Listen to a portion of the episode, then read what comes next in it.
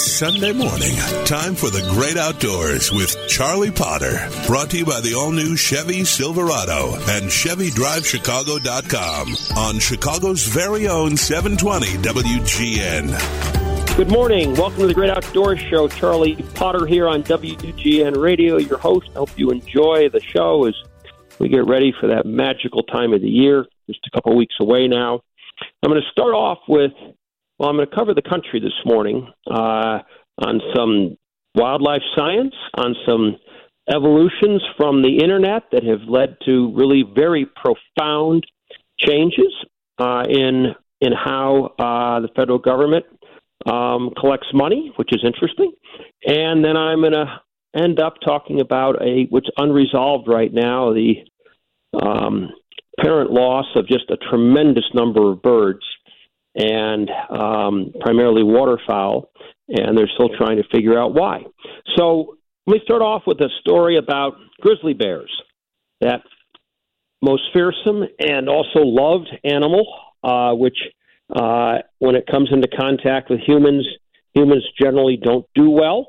Uh, interestingly, in Alaska, the coastal grizzly bears, or brown bears as they call them, Uh, are enormous in size, and they are almost entirely fish eaters and scavengers.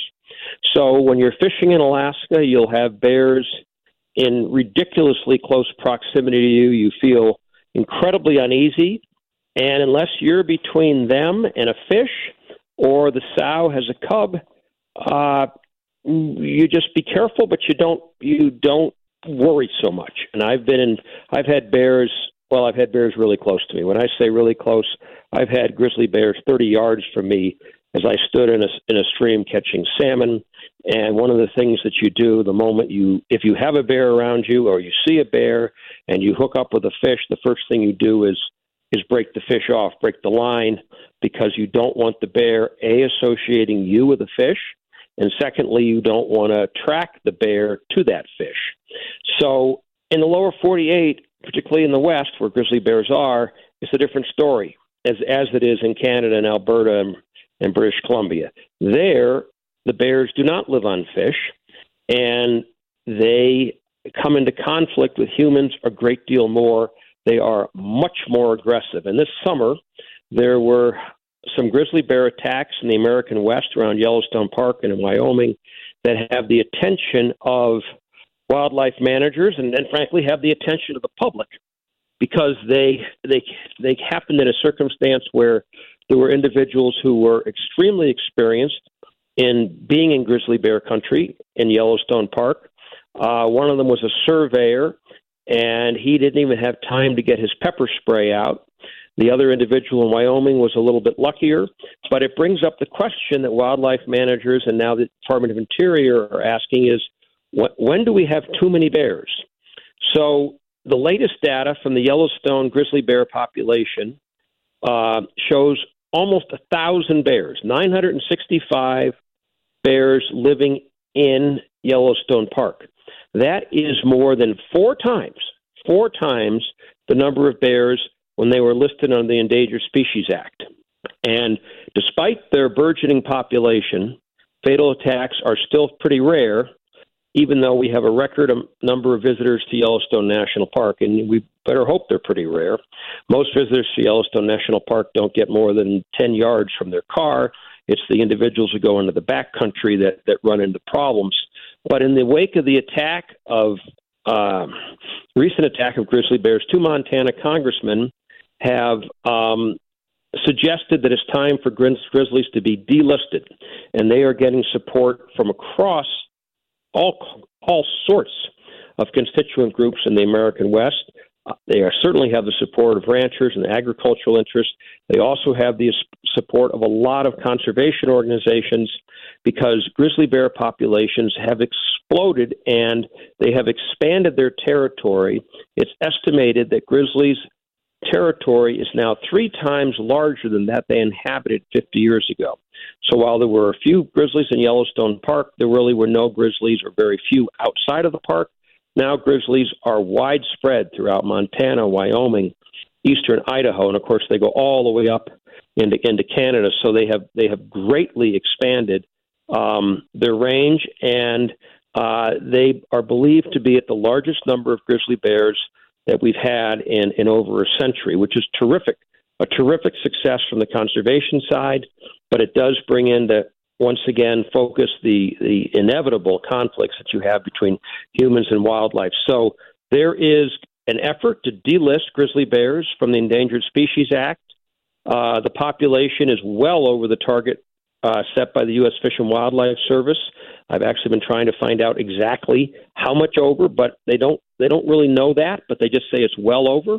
But we do know there are four times more grizzly bears in Yellowstone Park than there were fifty years ago. So um, the belief is that something is going to happen, because when people start increasingly getting attached, attacked, or even dying from grizzly bears attacks, um, that's when the population, uh, at least in the American West, and certainly for tourists, if it happens to them, begins to pay a lot more attention. So I, I would offer that in the coming year or so, there's going to be much more discussion. It's inevitable that if Congress passes a, a bill that will delist grizzly bears, that there will be lawsuits from all kinds of entities that are not necessarily scientifically based, but they're emotionally based, or the individuals and entities that file all these lawsuits all the time, Defenders of Wildlife, Humane Society, Sierra Club. Um, it will be a long time before we see a delisting of grizzly bears, in, in my view. But certainly it appears that the trend is people in the American West and visitors to the American West are much more conscious about grizzly bears than they than they ever were before. Um, switching from grizzly bears, I want to talk for just a moment about what the Internet has done, uh, which has been a long time in coming, but the U S. Senate approved the permanent electronic duck stamp, the federal duck stamp. Uh, began in nineteen thirty-five. It's raised more money for conservation uh, than any other program. It's almost entirely funded by waterfowl hunters. ninety-eight cents on every dollar of a duck stamp purchase are required to be used for habitat acquisition or easements. It's it's without a doubt the most effective program at, at protecting wetlands uh, that's ever been put into existence. Hundreds of millions of dollars have been raised, uh, actually more than hundreds of millions of dollars. Uh, but the Senate unanimously approved the passage of the Duck Stamp Modernization Act, I love that wording, uh, which the federal duck stamp now will be accessible for waterfowl hunters and others by an electronic stamp. Uh, so you don't have to go to the post office anymore. It used to be, until relatively recently, you uh, you would call and call around in the Chicago area. Good luck finding a federal duck stamp at a post office. Um, good luck answer, getting the answer to the phone to begin with, but you would call around to find out what post office had federal duck stamp and then stamps, and then you'd run to get them before they ran out, because there was no other way to get it, and sporting goods stores used to carry them. But you, but basically, you had to physically go to the U S. Post Office to to buy a duck stamp.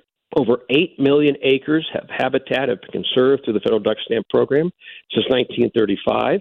Um, And the obje- the objective here is to make it far easier, not only for waterfowl hunters, but for anybody who would like to help preserve wetland habitat to be able to buy a duck stamp online. Uh, it only makes sense. The interesting thing that comes with this is the devaluation of the actual federal duck stamp itself. Uh, artists who used to win the annual contest for painting the federal duck stamp, which was then put on a postage stamp uh, that you bought with your license and made into prints. It was pretty much a an annual income in the neighborhood of nine hundred thousand dollars a year was the average in the nineteen eighties and nineties for an artist who won the federal duck stamp contest. nine hundred dollars in the nineteen eighties, nine hundred thousand dollars in the eighties and nineties, worth a little bit more than that today. Um, it was big money. If you won the federal duck stamp, it was a ticket. If you were an artist, to prosperity. Today, you win the federal duck stamp and you're lucky to get enough money to go and, and buy your family a nice present. There is virtually no demand for printed stamps and, and, and, and paintings, the prints made from the federal duck stamp. The market has collapsed, and for individuals who've long had the collection, all the duck stamps since nineteen thirty-five, that collection used to be worth well over two hundred fifty thousand dollars. Today, it's maybe worth uh, ten percent of that. The market has just imploded. Everyone has prints. Nobody has room for them. So stamp collectors who have the federal duck stamp prints from the beginning, uh, who thought that they were doing a great thing, not only because they enjoyed it, but because it was going to be worth a lot of money, have found out that technology made it not so much. And now that we uh, are going to go to electronic stamps on the internet, you're going to see the value of federal duck stamps in, in, in prints uh, really, really plummet even further to be virtually just just virtually pennies on the dollar for when David Moss and Hagebomber and Owen Gramey and so many great artists were painting the federal duck stamp uh, a few years ago, a few decades ago, when when it was a million-dollar ticket if you won the federal duck stamp contest. I'll be back in just a moment with much more on The Great Outdoors Show. I hope you're enjoying the show this morning. When I come back, I'm going to talk a little bit about uh, a strange disease that seems to be affecting um, waterfowl in particular. And I'm also going to just talk a little bit about what's going on at the U S. Fish and Wildlife Service, unable to hire people, and then an interesting report, if I have time, on who owns America's farmland. You're listening to Charlie Potter on the Outdoor Voice of Chicago and America, seven twenty W G N. And first, a message from our longtime sponsors, the Northwest Indiana and Chicagoland Chevrolet dealers. Hiking, camping, and hunting, it's all an adventure in the great outdoors, but nature can be tough. You need to be ready for anything and everything. Chevy Silverado is built to handle the toughest conditions and get you everywhere you want to go worry-free. Silverado's designed to handle the big jobs. It's built for the great outdoors. With over thirteen thousand pounds of towing capacity and trailering sway control, Silverado can haul the biggest loads on the roughest roads and keep you cool as a Sunday drive. With eight available cameras and up to fourteen different views, it can spot trouble before it gets to you. That's peace of mind. And when you're ready for the backcountry, Chevy Silverado fifteen hundred Z R two owns the off-road. You name it, we run over it. No wonder it's Motor Trend's twenty twenty-three four-wheeler pickup truck of the year. So see your Chicagoland and Northwest Indiana Chevy dealer or go to Chevy Drive Chicago dot com and check out a Chevy Silverado. It's freedom to explore the great outdoors.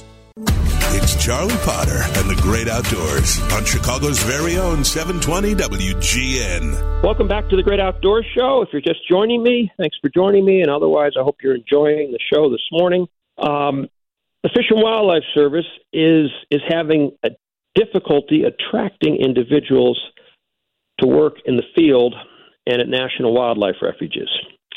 This is causing the service to do some things that frankly make you scratch your head and also get angry. Uh, the Fish and Wildlife Service earlier this year announced that it was suspending waterfowl hunting at the Swan Lake National Wildlife Refuge near Sumner, Missouri, citing staff shortages as the reason. This is going on in various areas around the country. And the Fish and Wildlife Service, and in the, particularly in the case of, of waterfowl hunting, receives millions and millions of dollars through waterfowl hunting, through license sales, through other fees. And it just seems improbable that the Fish and Wildlife Service would be closing access to areas to hunting because they don't have the staff to monitor hunting and hunting activities. At the same time, the Fish and Wildlife Service is wringing its hands over the decline in the number of hunters across America. So they are spending millions, actually they're spending tens of millions of dollars trying to figure out how to retain and recruit new hunters as they're worried about the dramatically declining number of people who are hunting all forms of all game. And yet, on the other side of the page, they are limiting access to hunters because they don't have enough staff to run areas to make them open for hunting. I have an idea. How about you take some of the money that you're spending on trying to attract new hunters and spend that money to ensure that existing hunters have a high-quality place to go? I realize that might be, and I say this tongue-in-cheek, that might be a novel idea. You you already have a constituent group that is looking for places to go, and yet you are limiting their opportunities to quality places to go or even places to go because you don't have enough people to operate those places, yet somebody else in the service and the huge branch, not somebody else, but a huge branch of the service is trying to get more people to hunt with no place to go.